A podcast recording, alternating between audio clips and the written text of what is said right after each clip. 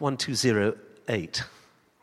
And we've reached something of a climax with Hebrews chapter 10 after a number of weeks leading up to this. Uh, a climax for us because it's part of our annual vision this year.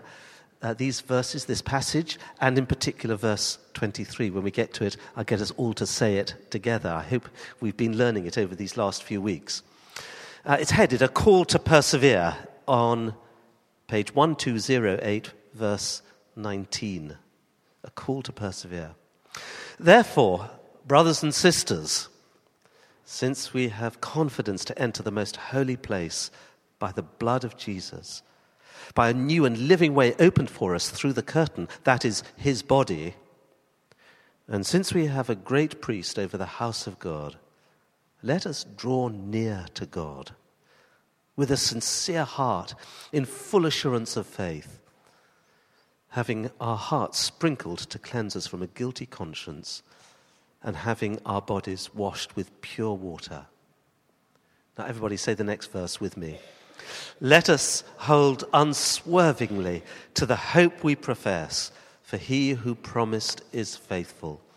And let us consider how we may spur one another on to, towards love and good deeds Let's not give up meeting together, as some are in the habit of doing, but let us encourage one another, and all the more as we see the day approaching. I wonder if you've seen this. This is the CEO of Starbucks. Uh, he has said, We're not in the coffee business serving people, we're in the people business serving coffee. Um, I don't know if the food bank people, Dan Frith and the others, might echo that. We're not in the food business, serving people, we're in the people business, serving food to those who don't have enough. Uh, Starbucks also, incidentally, said we don't sell coffee, we sell an experience. Do you like that? And most famously, in just three words, uh, Starbucks, the third space. Isn't that brilliant? uh, you have two main spaces in your life, home and work. When you're not at either of those, you ought to be in Starbucks because it's the third space. Absolutely brilliant. Uh, and notice the relational nature of all of those, um, the experiential nature, almost metaphysical. Well, you know our motto for this year is speak hope. Now, who said this? Jesus of Nazareth, a prophet powerful in word and deed before God and all the people. Do you remember that? It was the disciples on the Emmaus Road after Jesus had drawn alongside them. They didn't recognize him. In fact, they rebuked him. Don't you know what's been going on over these last few days? And the one thing that they reminded themselves and reminded this apparent stranger of was that Jesus was a prophet, powerful in word and deed. It was Cleopas who said that. Jesus, mighty in word and deed. His ministry was a ministry of word and deed, of teaching as he went around speaking, and of action as he went around working, working extraordinary miracles, works of compassion, and so on. Now, Jesus passes that ministry to us both to speak and to work. Jesus told his disciples in the Sermon on the Mount, You are to be both the salt of the earth and the light of the world, with at least the hint of the illusion to season the earth with our love and to enlighten the world with the truth of the gospel. So, as you know, we often advertise that we're attempting, albeit fallibly, very fallibly, to exercise a ministry here of both word and spirit. Maybe it's equally important we should say our ministry is one of words and deeds. The emphasis of our annual vision this year is in those two words speak hope. The words. Why have we given that emphasis? Uh, it's in that verse, of course, verse 23 let us hold unswervingly to the hope we profess, for he who promised is faithful. Why that emphasis? Well, as James Lawrence said, who uh, recently, who uh, spoke at one of our weekends, didn't he? He's a leader of leaders in the Church of England. And he said this, in fact, last week. Talking with a friend recently, we identified that mission is increasingly embraced within the church, but evangelism continues to struggle to hold our attention, let alone be a priority. And then he quotes Justin Welby, the Archbishop of Canterbury, who just recently has delivered the Lambeth Lecture on evangelism, reflecting the priority of evangelism and witness and how we might shape the church to engage in effective evangelism today. So speak hope. Our Christian hope isn't one we hold just at church or at home, but unswervingly in every place we go to work, to the shops, to our neighbours. It isn't a hope we're to hold to ourselves in private or in silence. It's a hope we profess and publicly. That will require selfless faith and guts. We'll need God's power for that, which He promises. He who promised is faithful. So speak hope. But it shouldn't surprise us what the very next verse says. Just look at it. Verse 24. And, and what? And let us consider how we may spur one another on towards love and good deeds. So in 23 and 24, we have both of them, do you see? Words and deeds, the two again going together. Um, I'm continually humbled when I see this among you. Uh, one of you in church today wrote this to me last week. We're now organizing ourselves to sell maybe a quarter of what we own and have promised the proceeds to one of St. Mark's mission partners. We want to be better stewards of what God gives us in the future. Someone I worked for years ago used to say, Live simply so that others can simply live. Just astonishing. Amazing. And what a great saying live simply so that others can simply live. So, as with Jesus, so also the followers of Jesus. We're to speak the hope, communicating it in words, and we're to demonstrate the hope, communicating it in loving good deeds. And today our reading encourages us to both to integrate our speaking and our working, what we say and what we do. Now, the rest of the New Testament reinforces that. Paul says the same in Colossians chapter 3. Whatever you do, he says, whether in word or deed, do it all in the name of the Lord Jesus.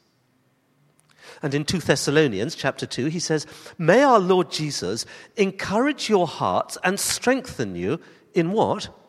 In every good deed and word. Must have been thinking of Jesus, mustn't he? His example. So that in Ephesians chapter 4, he adds, we are to speak the truth in love. Puts it in one little phrase. So, our calling as Christians is to be and to share good news. That's what evangelism is. The word evangel simply means good news. We're to be good news, indeed, and to share it in word. The calling on the church is, if you want technical terms, not to proselytize, the vogue bogey word, but to evangelize. And that good news, with a capital G and a capital N, is the gospel of Jesus. Its definition is not so narrow that it's restricted to a core formulaic message, but neither is it so broad that it's widened to encompass everything in the universe considered to be good and helpful. It is specifically the good news Jesus brought in word and deed, in his person, his teaching, and his works. climaxing in his finished work in his death on the cross. And it's the calling upon all of us at home, in church, in the workplace, among friends, and in our neighborhood. It's not restricted to particular times or places or people or activities. It is all encompassing and universal for followers of Jesus. Now, we're to do other things than share the good news of Jesus. We are to breathe, to eat and drink, to put on clothes, to go to work, and from time to time to sleep. But the point is, there is no sphere that is out of bounds for the good news of Jesus, where sharing Jesus is excluded in either deed or word. Now, each without the other is inadequate. To speak gospel truths in a vacuum of love is like trying to light a fire in the rain.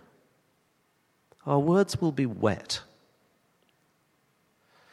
But to demonstrate good deeds in a vacuum of truth is like trying to light a fire without oxygen. Our deeds won't catch light without our breath. Now, why is this so? Well, the first is more obvious than the second.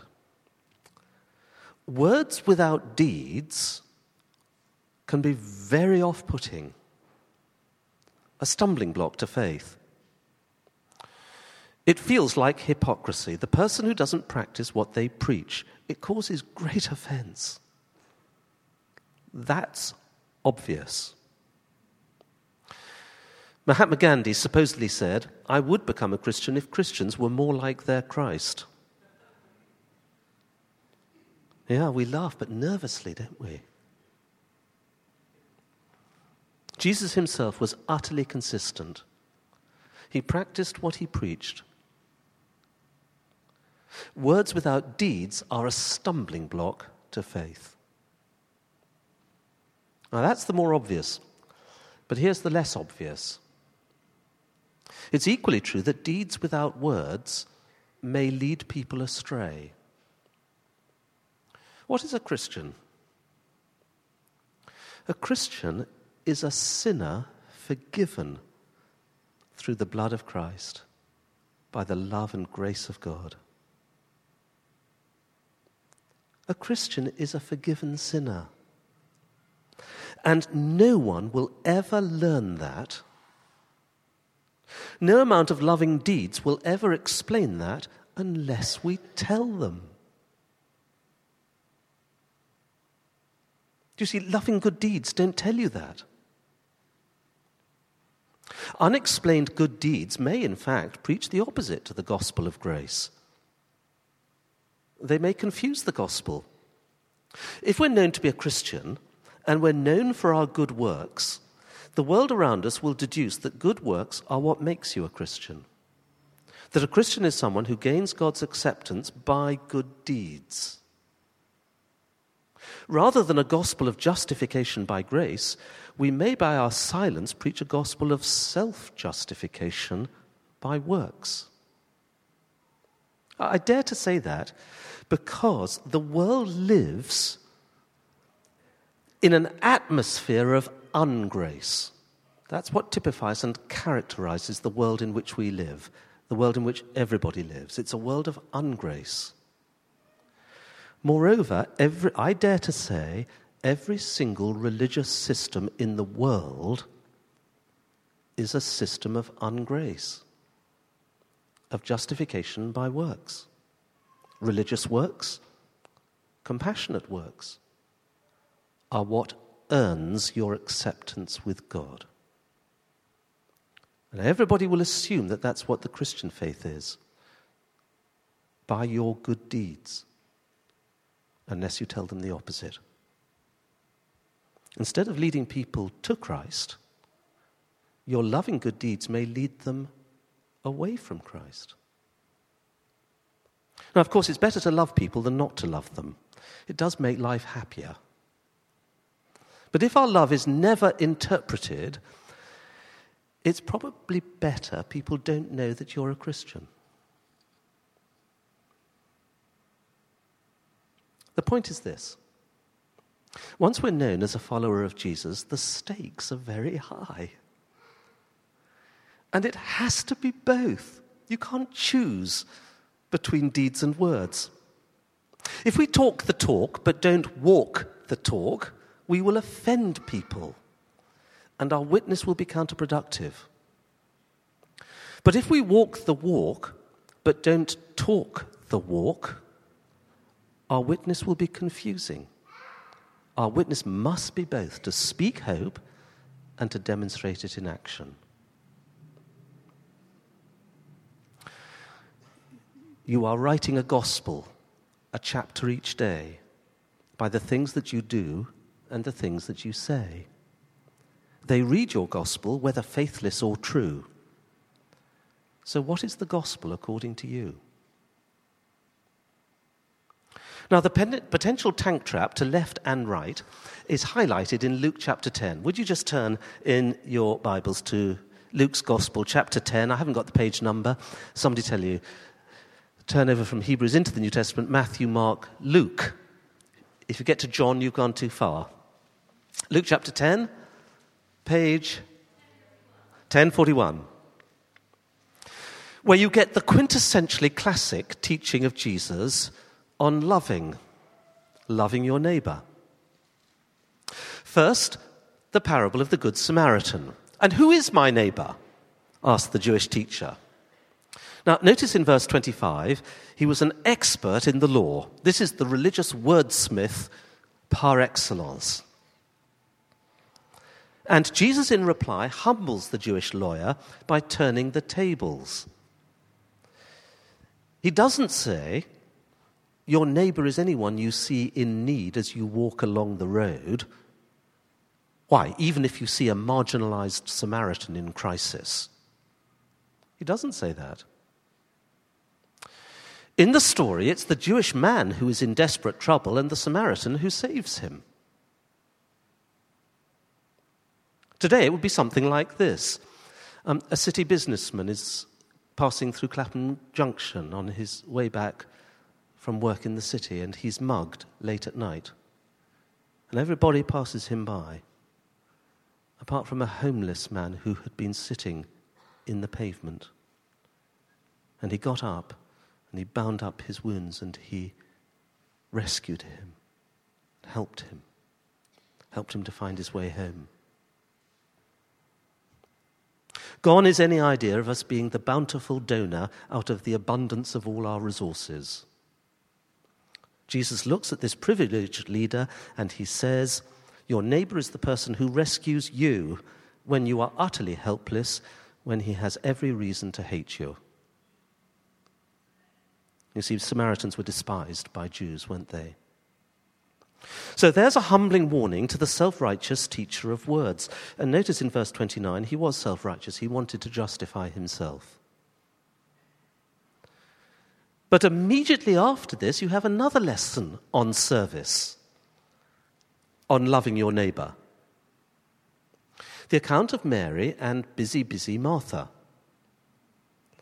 Martha opened her home to Jesus, verse 38, but not her heart. She opened her service, but not her spirit.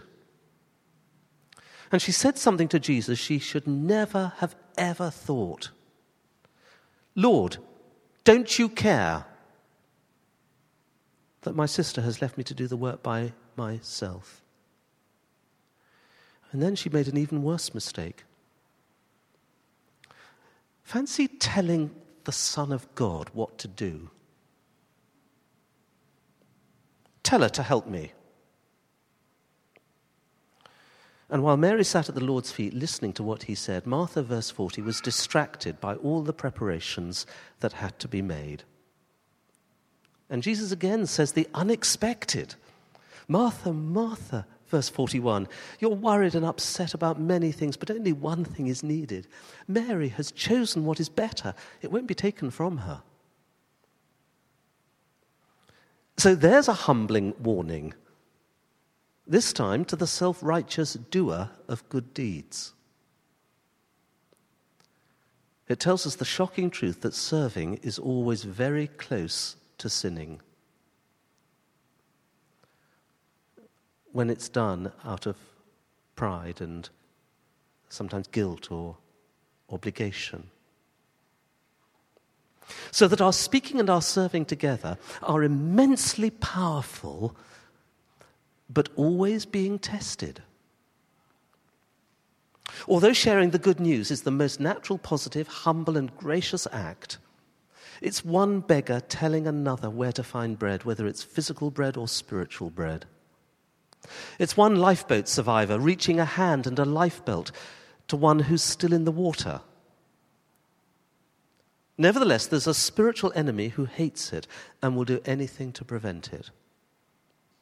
His main tactics, as you know, are distortion, misrepresentation, intimidation and fear, confusion and deviation targeting the confidence of faith and assurance of calling of us as believers and of the church community as a whole. Now, that's why, confession from the vicar now, that's why I feel continually challenged and nervous when I talk about Jesus. Whether to a friend or a stranger, even though I know deep down it is the most glorious message. Whereas my distant cousin, twice removed, who was a Jehovah Witness, he became a Jehovah Witness at the age of 18 in the Royal Air Force during the Second World War. He was proselytized by the JWs, died just a few years ago. He vowed to knock on someone's door with the Watchtower magazine every day of his remaining life, and he did. 70 years of it. Just imagine it a stupendously ineffective method with an absurdly antiquated publication containing a ludicrously incredible end times message. But he did it conscientiously, without the slightest embarrassment, with no hesitation, every day for 70 years. Why? because you and I are tested, but he is not. Now, despite these warnings, we are encouraged speak hope and show love. Let me apply this quite counterintuitively. In our overt faith sharing programs like Alpha, what we're looking for in the team are people who will show love in action and form embryonic Christian community. To help people in belonging while they're on the road to believing. So the small groups on Alpha, they're not teaching groups. The speaker talks do that. They are groups to show a quality of compassion and relationship that reinforces the talks with integrity, friendship, forming community. So, if you're the kind of person who says, I'm no good at talking about my faith, but I want to show it in love, you're just the person we want on the Alpha team. On the other hand, in our community ministries, what we're looking for in the teams are people who can't help themselves gossiping the gospel. If you're the kind of person who, as you lift a girl up from the pavement who's had too much to drink on a Friday night, can't help yourself saying, you know, the person who will really meet your thirst for life is Jesus.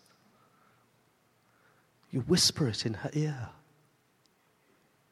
Then you're just the person we want on night pastors. In technical terms, our gospel sharing ministry teams need natural pastors, our community ministry teams need natural evangelists. There is, of course, a time be good news more than to speak the good news, and vice versa. And there's a discretion in certain situations to be more reactive than proactive. Peter's clear instruction in the first letter of Peter is that we should all and always be responsive, prepared to give a defense when called to give an account for the hope that's in us, but not necessarily taking the initiative. A good rule of thumb, when to be responsive rather than initiating conversation, is when our audience is a captive one. Children in our family, patients in a hospital bed, young people in school, prisoners in a cell. If they can't easily escape our company, they may fall into this category.